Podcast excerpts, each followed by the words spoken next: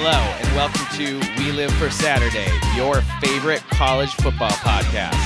I'm normally your co host, Mike, but tonight I'm just your host, Mike, as John is preoccupied and unable to join us for this podcast. However, he will be back for the week 13 review podcast, so you can look forward to that. But in the meantime, you've got me for the preview, and I'm going to get you ready for all these Big Ten games. Here we are in the last week of the season. Hard to believe.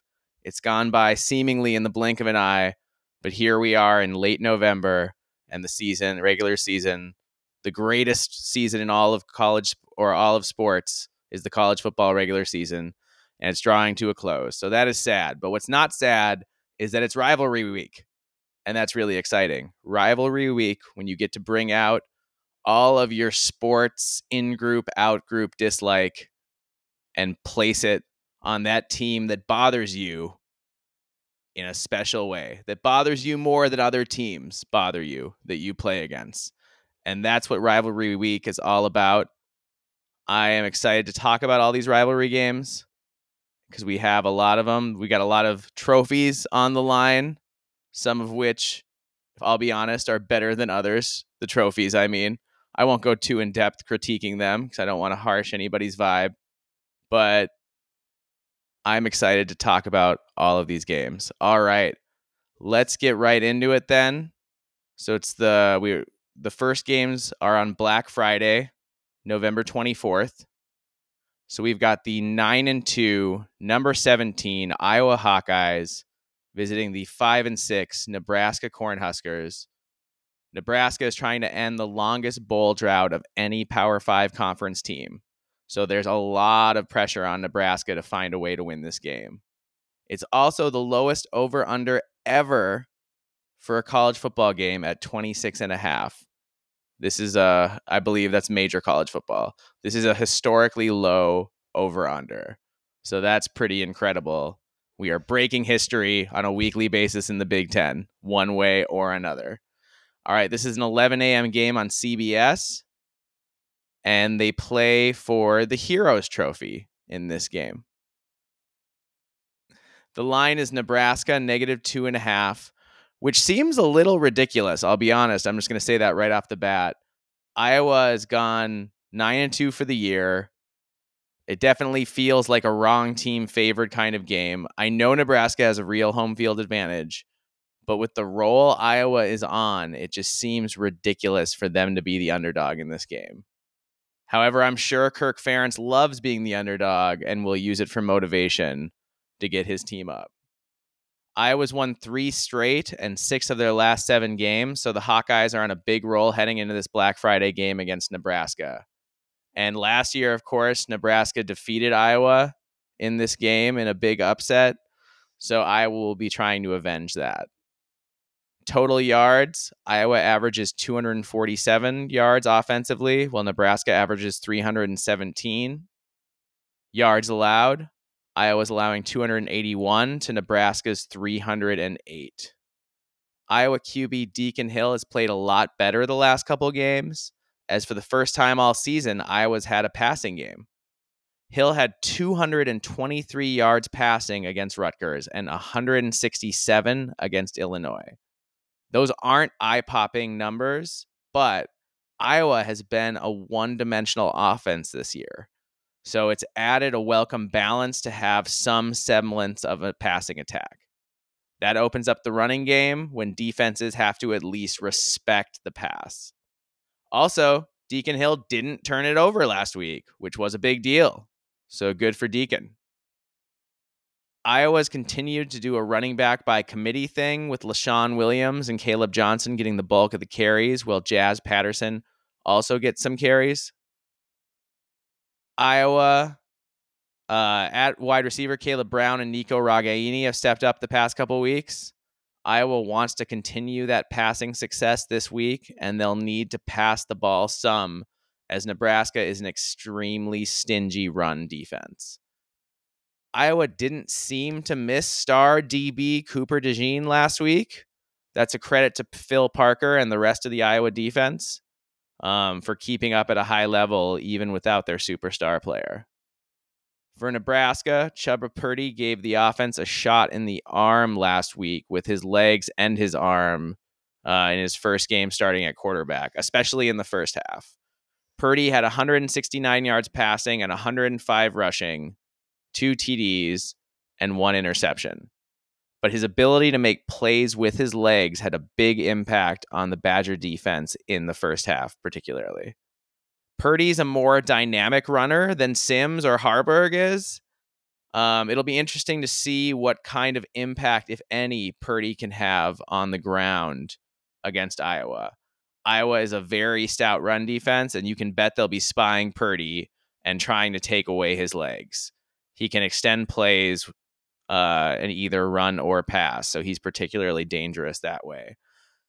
From Iowa's perspective, if the Hawkeyes are going to lose to Chubba Purdy, they want it to be because of Purdy's arms, not because of his legs. Because of his arm, excuse me, just the one arm that he throws with. He doesn't throw with two arms. That would be silly. All right, Nebraska's thin for playmakers, but they have to get Emmett Johnson going in the running game. He's their clear top back, and it would be huge if they could get him going on the ground. You don't want the Hawkeyes to take away the running game and force you out of your comfort zone. Nebraska is a run first team. They have to get the run game going if they're going to have a chance to beat the Hawkeyes. This could be a big game for tight end Thomas Fidone to act as a safety blanket for an inexperienced QB. So I'd look for him, especially on third and medium to long, for the tight end to be a big option for Purdy. Is there a letdown for Iowa after the big division clinching win against Illinois? That was an emotional win.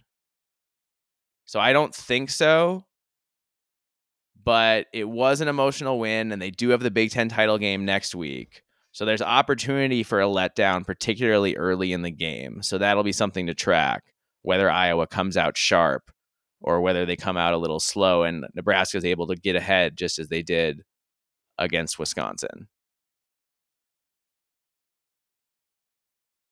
Nebraska's weakness on D is the secondary. So whether or not Iowa can pass the ball will go a long way towards deciding who wins this game.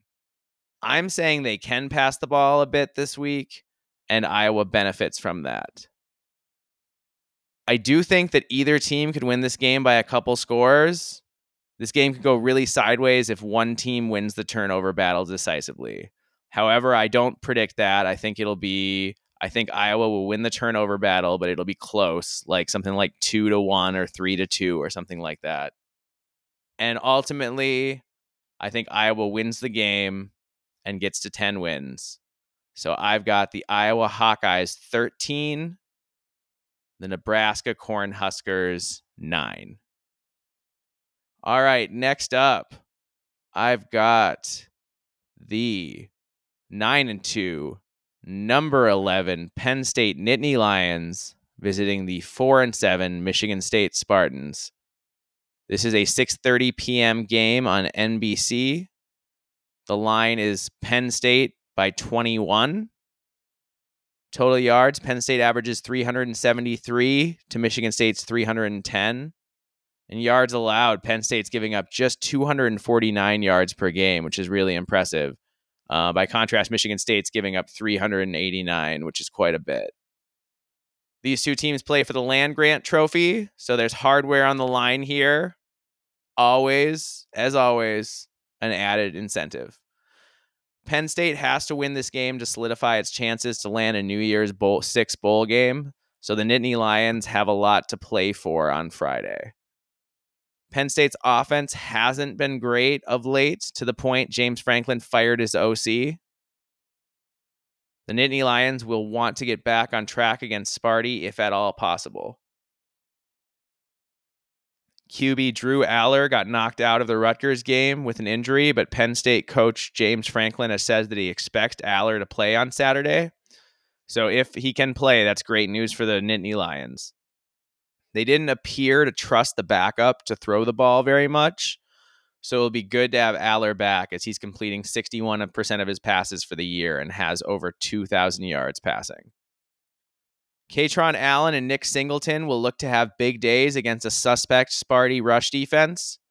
Expect Penn State to lean heavily on the run game, given Sparty's defensive weaknesses and the fact that Allar is coming off an injury. Can see Michigan State score some by featuring Maliq Carr in the passing game and maybe running the ball a bit with Nathan Carter, but ultimately, this is a tough Penn State defense. I think Sparty is going to have a hard time moving the ball consistently. So I've got the Penn State Nittany Lions 31, the Michigan State Spartans 7. All right, next up, uh, all the rest of the games are played on Saturday, November 25th. We have a big game.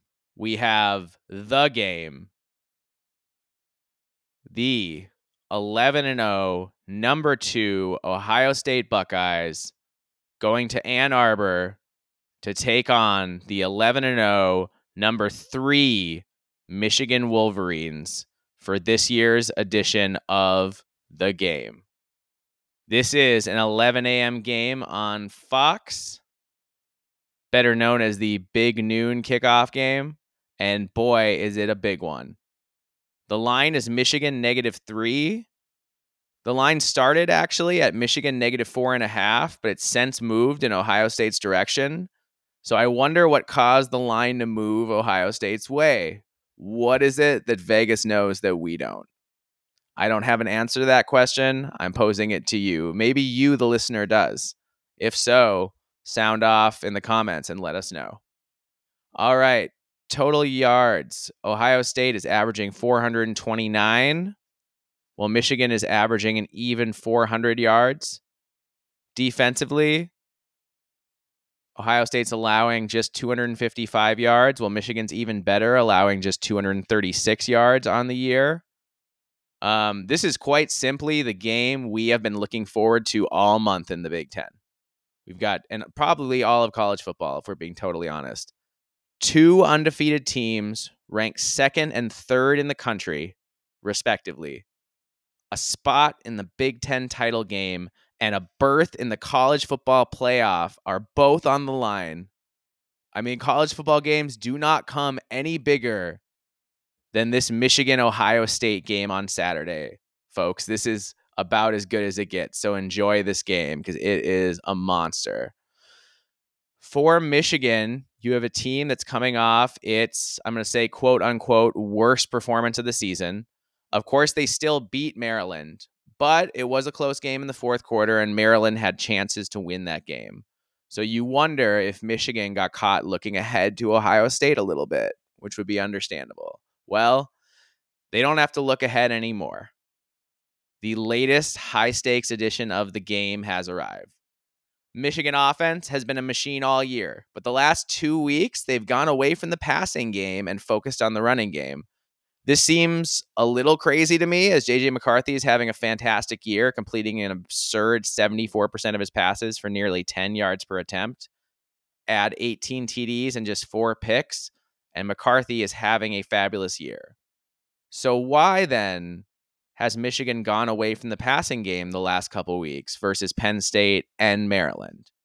Michigan had just 60 yards uh, passing against Penn State and 141 against Maryland. That is not going to get it done this week against Ohio State. Michigan is not going to just be able to line up and win up front like they have against everybody else all year. This Ohio State defense is truly elite, and Michigan will need a balanced attack to score points on this Jim Knowles coach unit. Knowles was widely maligned last year for how his defense underachieved against Michigan and also against Georgia. You can bet he's had this game circled on his calendar as it's his chance to prove his defense is up to the task and can limit those big Michigan plays. Michigan will look to establish Blake Corum in the running game, but Corum and Edwards can't be the entire offense the way they have been the past couple weeks. The Wolverines need wide receivers Roman Wilson, Cornelius Johnson, and tight end Colston Loveland to make plays in the passing game to loosen up the Buckeye defense. Michigan has to prove that they can make plays on the outside just like Ohio State can. For Ohio State, it's about finding ways to get the ball to your playmakers. Running back TreVeyon Henderson, wide receivers Marvin Harrison and Emeka Egbuka, and tight end Cade Stover. QB Kyle McCord is a very good quarterback who has steadily improved all year, but he's also not the second coming of CJ Stroud or Justin Fields. Ohio State will need to scheme up big some big pass pass plays to make sure their QB gets off to a good start and has confidence. The last thing you want is for McCord to start out one and six, one for six, as Michigan races out to an early lead. Ohio State has got to run the ball with Henderson as they have since he got back healthy. That running game takes a lot of pressure off McCord. TreVeyon Henderson has been explosive and dominant since he returned from injury. They are going to need to um, to ride him on Saturday and commit to the running game, whether it works or not. You can't throw too many passes too early in the game, or you will give that Michigan pass rush a chance to dominate. The Ohio State running game can help keep the Michigan D line honest and keep them from teeing off on an already somewhat gimpy Kyle McCord. So that's really imperative that Ohio State can keep Michigan honest. And I think Ohio State has to run the ball a little bit to do that. I'd go so far as to say if one team can run the ball and the other can't, the team that runs the ball well is going to win this game. And that's happened in, I think, every edition of the game going back 20 plus years. The team that has rushed the ball for the most yards has won this game. So that's something to keep in mind. That's a trend that I expect to continue. For Ohio State, wide receiver Marvin Harrison isn't just the best wide receiver in the game. As I've said before, he's the best in the country and probably the best football player in the country.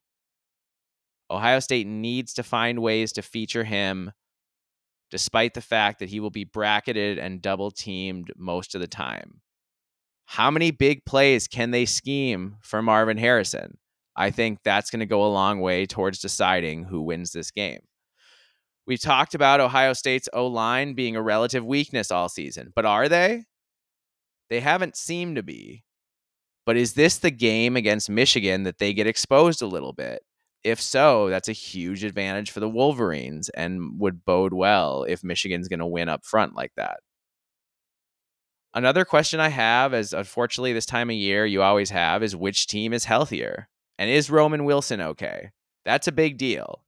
It sounds like he's going to play, so I'll predict this game as if Roman Wilson is playing. But he's the guy who takes the top off the opposing defense for Michigan, with both leads to which both uh, leads to big plays to Wilson, but also it opens up other receivers underneath. So, why has Michigan held back the passing game in recent weeks? I'll ask you again. Why? Are they just holding back for Ohio State?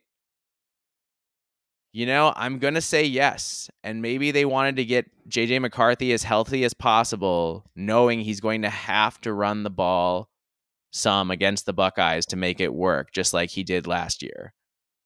I do think Michigan has a couple plays you know, a, a just a, a, a small handful that they hold back all year that they break out just for Ohio State. We saw that last year, and they broke off some big ones with some with some uh, misdirection and trick plays. Whether or not they convert those shots they take will go a long way towards deciding who wins this edition of the game.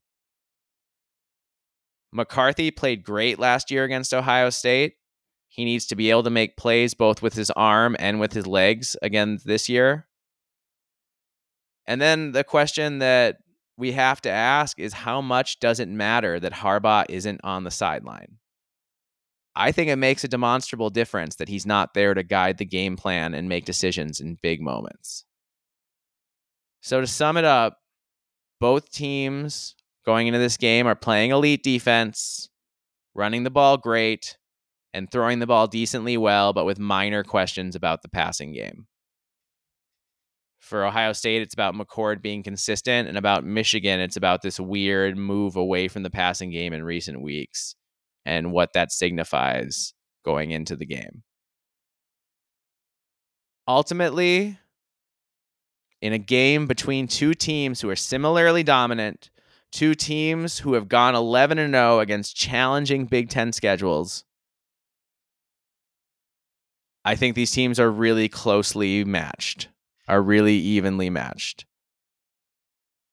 I do think, though, that Ohio State has the better weapons with TreVeyon Henderson and Marvin Harrison and Emeka Egbuka and that depth, Cade Stover.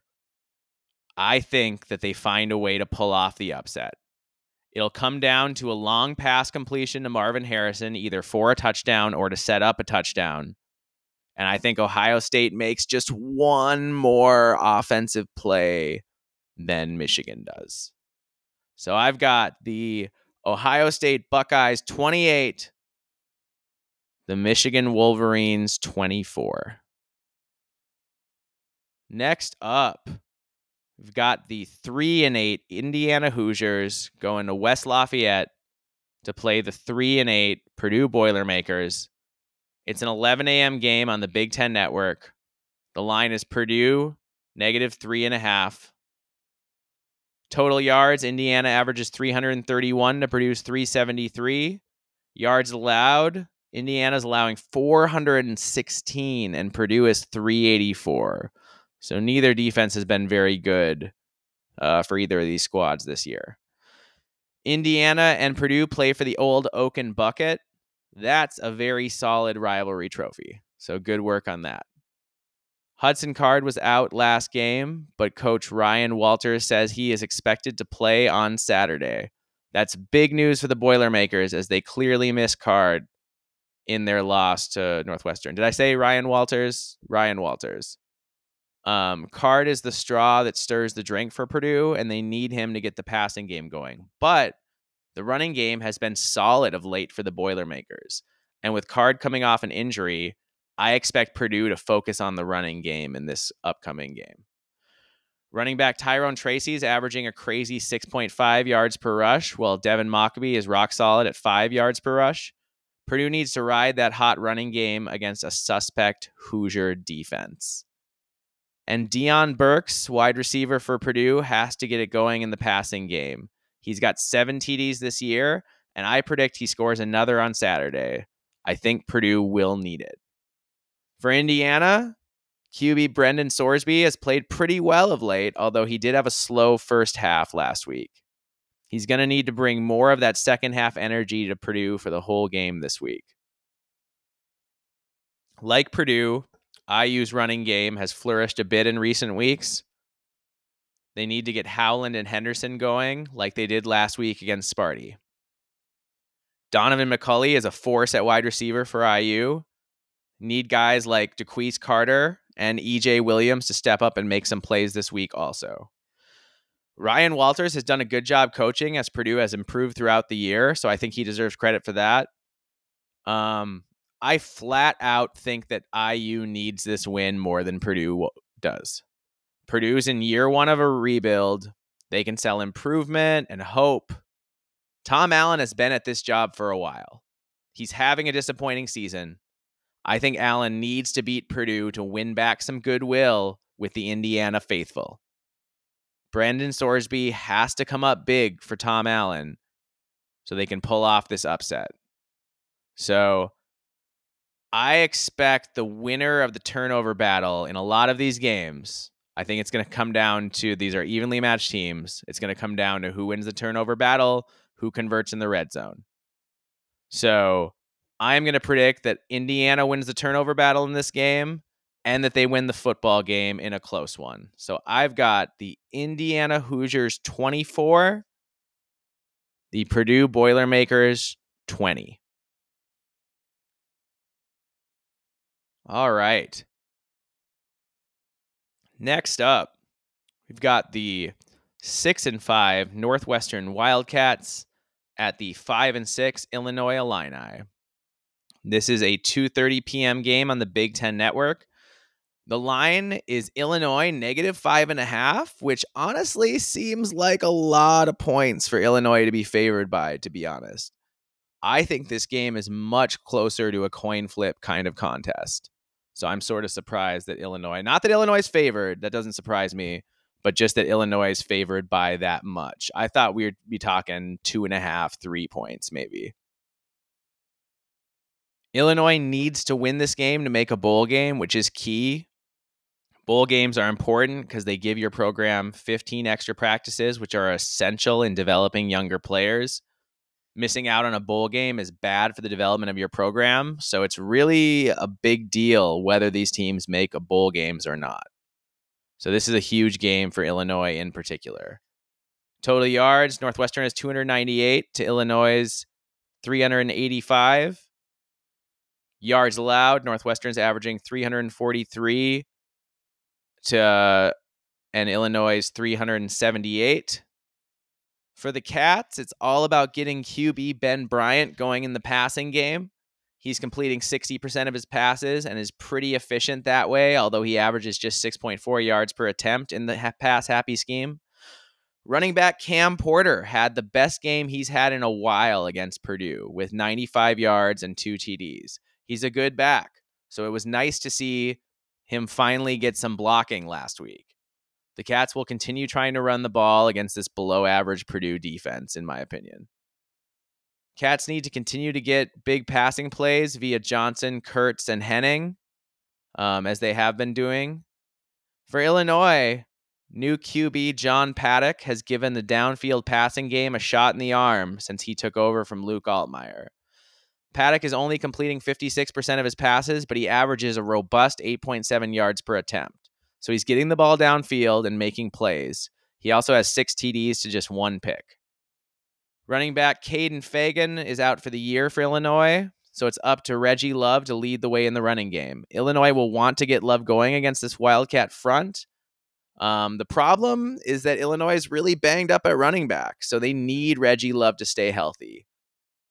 At wide receiver, Isaiah Williams is, you know, the star for Illinois with nearly a thousand yards receiving. In fact, he should break a thousand yards on Saturday. It's been an incredible season for him, and he'll look to cap it up with, off with some more highlight reel plays. Time to count on John Paddock and Isaiah Williams in the Illinois offense. I think they have to focus on that and making those big plays in the passing game um because they can't push Reggie Love too hard because I just don't know what the depth looks like behind him at running back so they got to protect him. Northwestern has consistently come up with goal line stands in key moments of games. That's been essential in several of their wins this year and that's something I think to track in this game whether or not they're able to get stops in the red zone when they need to. David Braun for Northwestern won the the job outright after being the interim, and now he deserves to win Big Ten Coach of the Year. I think because Northwestern was supposed to go two and ten this year. To be six and five is at this point in the year with what this program, what happened with this program off the field is borderline miraculous. Um, it's wild what he's accomplished, and he deserves all the credit. That said, Illinois flat out needs this game more, and they'll play with desperation. So I think it's a close game throughout, but Illinois' advantage on the defensive line will be enough to neutralize that Wildcats offense once both teams make their initial adjustments. So I think w- Illinois wins an ugly one here. I've got the Illinois Illini 27, Northwestern Wildcats 20. All right, next up, we've got a game that is very close to my heart. We've got the six and five Wisconsin Badgers traveling to Dinkytown to play the five and six Minnesota Golden Gophers. This is a 2:30 p.m. game on FS1. The line is Wisconsin negative two and a half. Uh, Minnesota and Wisconsin play for Paul Bunyan's Axe, which is one of the greatest rivalry trophies in all of college football. Um, so all hail the Axe. And this is another game that will determine whether a team becomes bowl eligible. Minnesota hasn't missed a bowl since PJ Fleck's inaugural season in 2017. It would feel like a gigantic step backwards if Minnesota misses a bowl game this year. It would be also a long off season with the Twin Cities media and the fan base if PJ misses a bowl game and surrenders the axe. So the Gophers have a ton to play for here. Um, and are going to be, I think, a somewhat desperate team on Saturday. Total yards Wisconsin's averaging 367 to Minnesota's 304. Yards allowed Wisconsin's allowing 336 to Minnesota's 370. So neither defense has been particularly good this year and has had some some really bad games along the way. For Wisconsin, QB Tanner Mordecai has given them a jolt since he returned from a hand injury at QB. His ability to extend plays with his legs has been particularly useful to this Badger offense. They will need him to extend plays against a Gopher defense that has been prone to breakdowns on the back end. Running back Braylon Allen looked healthier last week, and that's important. Allen is the Badger running game. There's a dramatic drop off in run success when he's out of the ball game. Wisconsin will want to ride their bell cow hard in this game. Um, however, it's said that, or Braylon Allen said himself that he hasn't been practicing, but was able to play in the game. So, how healthy is he? How healthy will he be coming out of that game? What's he going to look like on Saturday? Um, I wish I knew those things because that would give me a a better idea of how this game is going to play out if I knew whether Braylon Allen is going to be his fully effective self or if he's going to be banged up and something somewhat less than 100% or less than, you know, 90%. In the passing game for Wisconsin, Will Pauling has emerged as the top receiver. They will need him to make plays on third and medium to long to keep drives alive in this game. For Minnesota, QB Athan Kaliakmanis has been up and down all year. Athan played particularly well last year against Wisconsin, so he will try to recreate that performance this Saturday. Kaliakmanis is completing just 53% of his passes for the year, although to be fair, Minnesota is second in the Big Ten in drops. So his receivers haven't always helped him out. They will need those these receivers to play better and catch the ball on Saturday. One guy who virtually always catches the ball is star wide receiver Daniel Jackson. He's having an elite year and will be the focus of the Gopher passing game. Gophers need more consistent play out of slot receiver Corey Crooms and tight end Brevyn Spann-Ford. Brevyn Spann-Ford, in particular, has had a lot of drops. Um, Gophers need to make those catches when they're there to be made and avoid drops Saturday if they're going to defeat the Badgers. That's just absolutely essential. The big questions for Minnesota revolve around health. I guess for both teams, the big questions revolve around health. Does Minnesota have any running backs besides Jordan Nubin who are healthy enough to play? We saw Zach Evans play, then get banged up and leave the game last week. Is he back this week? Is he able to play? What about Darius Taylor? He's been out for several weeks now and is a dynamic difference maker. Whether or not either Taylor or Evans can play could be the difference in this game and what is projected to be a very close game. It also matters who plays at linebacker for the Gophers. Will Maverick Baranowski or Cody Lindenberg be back? If yes, I feel a lot better about the Gopher defense. If neither of those guys can play, then I'm concerned about the linebacker position. So it feels like a lot will come down to health on Saturday for both of these teams. I think Minnesota needs this game a lot more than Wisconsin does, since Wisconsin already got bowl eligible last week. If Minnesota loses, it will be again a really long offseason in Dinkytown, both for the fan base and for the coaching staff, but especially this coaching staff, this media will drag him through the coals all offseason if he goes five and seven. I mean, he will just absolutely be lampooned. I can't stress enough how hard the media will be on him. And, you know, the standard has been raised here to a point where you expect to at very least go to a bowl game every year. So missing a bowl game would feel like a major step back. And the program would deserve some criticism if they take that big that major step back. They've taken a step back this year, but how major of a step back? Whether or not they win Saturday defines that. I believe PJ Fleck will go all out and be more aggressive than usual in an attempt to defeat the Badgers. We've seen that in past years with Wisconsin, where PJ has been more aggressive on fourth down, going for it, and a little more aggressive just in his decision making in general, throwing the ball down the field, stuff like that. So I expect that version of PJ Fleck to be coaching on Saturday. Um, and I think the key will be the Gopher defensive line and pass rush. I believe the Gopher D line will have a good day containing Tanner Mordecai. Now that doesn't mean I think they're going to have a bunch of sacks um necessary necessarily. By containing him, I mean preventing a bunch of pass plays that break down where Mordecai runs for first downs. That success containing Mordecai in the pocket will help lead the Gophers um, to positive outcomes in this game if they can make that happen. If Mordecai gets loose four, five, six times and runs for first downs to extend drives, then you're talking about points on the board and you're worried about what's going on with this Gopher defense. So I think that's something that we need to track in this game, whether or not the Gophers can contain Tanner Mordecai and stop him from running the ball. At the end of the day, I think the Gophers hit one or two deep shots to Daniel Jackson. And I think that's the difference in what will be a really close game. So I've got the Minnesota Golden Gophers 20, the Wisconsin Badgers 17. All right, last up, we've got the six and five Maryland Terrapins going to Piscataway to play the six and five Rutgers Scarlet Knights this is a 2:30 p.m. game on the Big 10 network. The line is Maryland negative 1. Total yards Maryland averages 384 to Rutgers 303. Yards allowed, Maryland's allowing 341, Rutgers 317.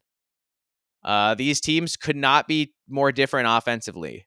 For Maryland, it's all about getting QB Lia Tagovailoa in the passing game going. They live and die on their senior QB's arm and legs. For Rutgers, it's about the running game with running back Kyle Monangai and also QB Gavin Wimsatt. Rutgers does not pass the ball well, so the QB run game is an integral part of their offense, and they need that run game production from the running back and quarterback spots. For Maryland, QB Lia Tagovailoa is completing 66% of his passes for over 3,000 yards on 7.4 yards per attempt, 22 TDs, so that's all really good but 10 picks, which is not as good. The ball security has not always been great with Lia, despite the fact that he's an experienced senior. That said, Lia is prolific offensively and he can burn you at any point. To me, this is the key of the whole game. Rutgers will be able to run the ball, and Maryland will be able to throw the ball. So the question for me is who takes care of the ball? the team that protects the ball better wins this game. I think that team is Maryland, as I believe Gavin Wimsatt will throw yet another killer goal line or red zone pick in this game that will help boost the Terrapins to victory. Maryland play tends to play up to or down to the competition they're playing. They look great against the Ohio States and Michigans the world and sometimes terrible against other teams. But I think Maryland puts it together here plays a pretty solid game, and goes out of there with a win. So I've got the Maryland Terrapins 24 and the Rutgers Scarlet Knights 17. All right. Well, thank you for rocking with me today. It was awesome getting to preview all these Week 13 Big Ten games with you. I hope you have an awesome time watching football this weekend and a fantastic Thanksgiving. Happy Thanksgiving early to everyone.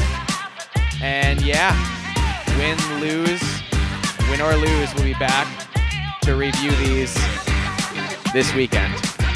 So thanks for tuning in. Take it easy.